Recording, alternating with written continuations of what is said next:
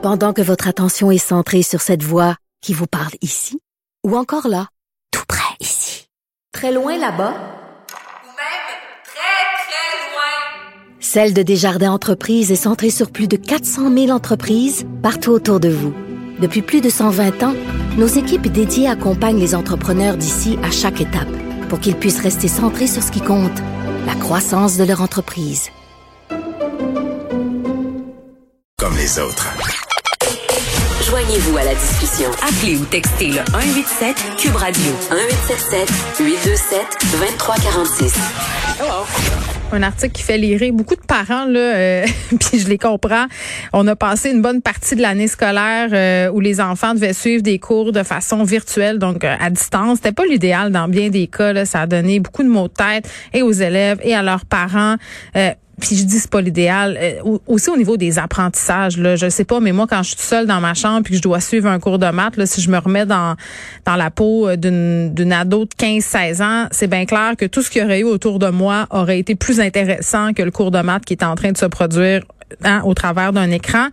Euh, puis là, cet article-là parle des élèves qui vont devoir euh, faire du rattrapage cet été, des cours euh, d'été, visiblement là, et qui devront le faire encore à distance, qui pourront pas, dans la plupart des cas, sauf, je crois, dans la commission scolaire de Montréal, le faire en personne. Puis bon, ça inquiète des gens parce qu'on est en train de se demander si les élèves qui ont des difficultés vont vraiment réussir à venir à bout de ces difficultés-là de l'autre côté d'un écran, donc de façon virtuelle. On parle avec Pierre Poulain, qui est prof en cinquième année, chargé de cours en intégration des technologies à l'Université de Sherbrooke. Monsieur Poulain, bonjour.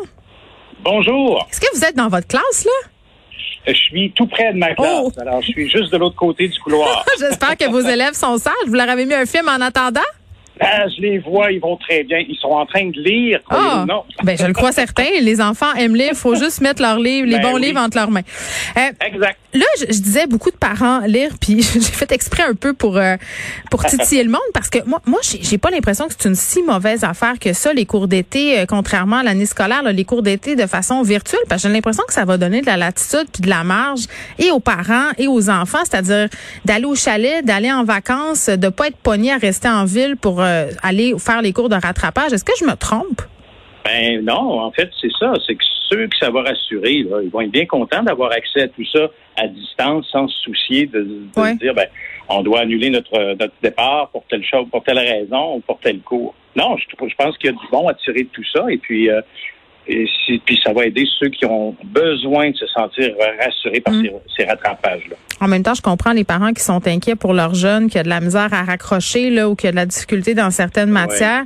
Euh, L'enseignement à distance, je ne sais pas. Là, moi, je connais pas beaucoup ça. Là, puis vous, vous êtes l'expert, mais euh, j'ai l'impression qu'on peut pas donner autant aux enfants quand on est en virtuel. sais, si je me replace, M. Poulin, dans ma situation, j'avais beaucoup de difficultés en maths, puis je suis pas sûre qu'un enseignement de l'autre côté d'un écran m'aurait aidé. Qu'est-ce qu'on fait avec ça? Ben, je vais vous dire, puis je, je me suis senti pas mal moins expert cette année avec tout ça. Aussi, OK, ben oui. D'une situation à l'autre, d'une famille à l'autre, d'un enfant à l'autre, ça peut être tellement différent. Alors, on essaie d'y aller, nous, d'une façon générale avec notre groupe. On veut que l'essentiel, le plus de ces élèves-là possible participent aux activités qu'on propose, c'est bien certain. Mais c'est bien rare qu'on a eu... Euh, moi, en tout cas, j'ai eu une participation à 100% Il y a toujours quelque chose qui se produit, un Wi-Fi qui lâche ou, euh, ou carrément une tâche qui a été oubliée parce que ben, des enfants, ça les stressait. Il y avait d'autres chats à fouetter. Alors, je pense que c'est la flexibilité hein, euh, qui va qui, qui est primordiale.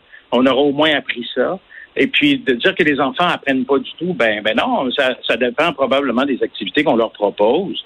Puis si on propose des activités intéressantes, euh, des façons de faire un peu différentes, ben euh, ça arrive que, que, la motivation fasse surface, même si on est en même si on est en ligne. Oui, puis pour les élèves qui sont en grande difficulté, est-ce qu'ils peuvent réussir quand même à régler leurs problématiques avec un enseignement en mode virtuel? Ben écoutez, là, je vais peut-être vous étonner, parce que moi, en tout cas, ça m'a étonné, mais j'ai beaucoup d'élèves qui fournissent un meilleur travail en ligne qu'en présence en classe. Hum, c'est intéressant. Euh, tout, d'un coup, ils se sont mis à.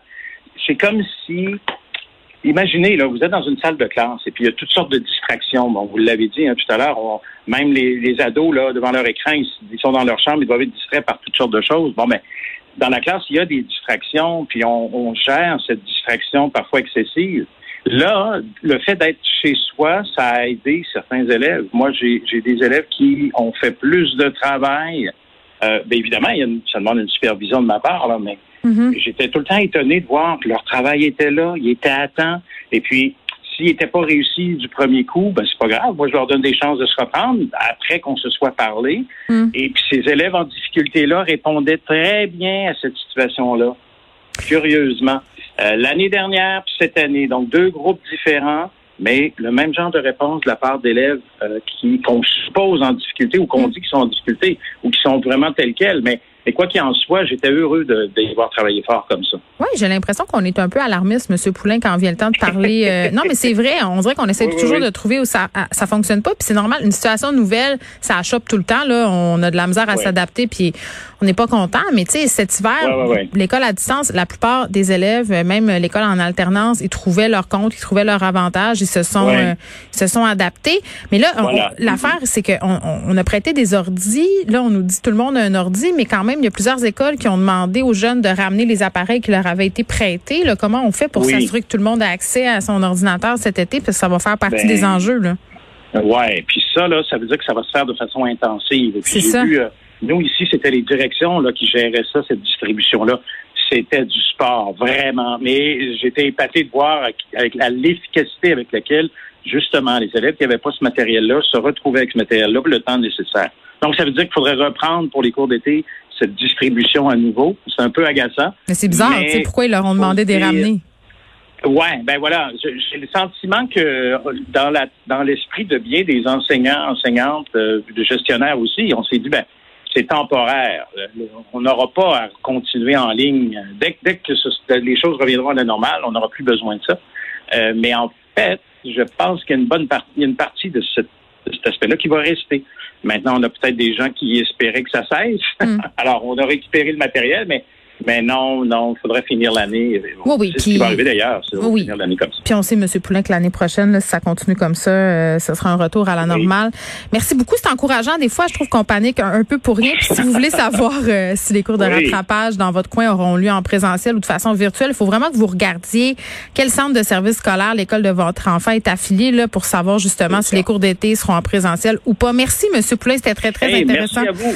Pierre, bon été, au plaisir. Merci, Pierre Poulin, qui est enseignant en cinquième année euh, chargé de cours en intégration des technologies à l'Université de Sherbrooke. On va s'acclimater à un moment donné à la technologie. Là, ça va devenir de plus en plus virtuel. Puis c'est vrai que, tu sais, moi, j'ai vu des profs, euh, bon, je vais utiliser le mot euh, galvaudé, se réinventer, mais, mais sans niaiser, j'ai vraiment vu des profs qui ont, qui ont pas eu le choix de s'organiser, de, de trouver des façons pour que les enfants puissent travailler en équipe de façon virtuelle, impliquer les nouvelles technologies aussi dans les apprentissages, les travaux. Puis j'ai vraiment l'impression qu'il y a certains, certaines de ces initiatives-là qui vont rester, même quand on sera revenu en présentiel à la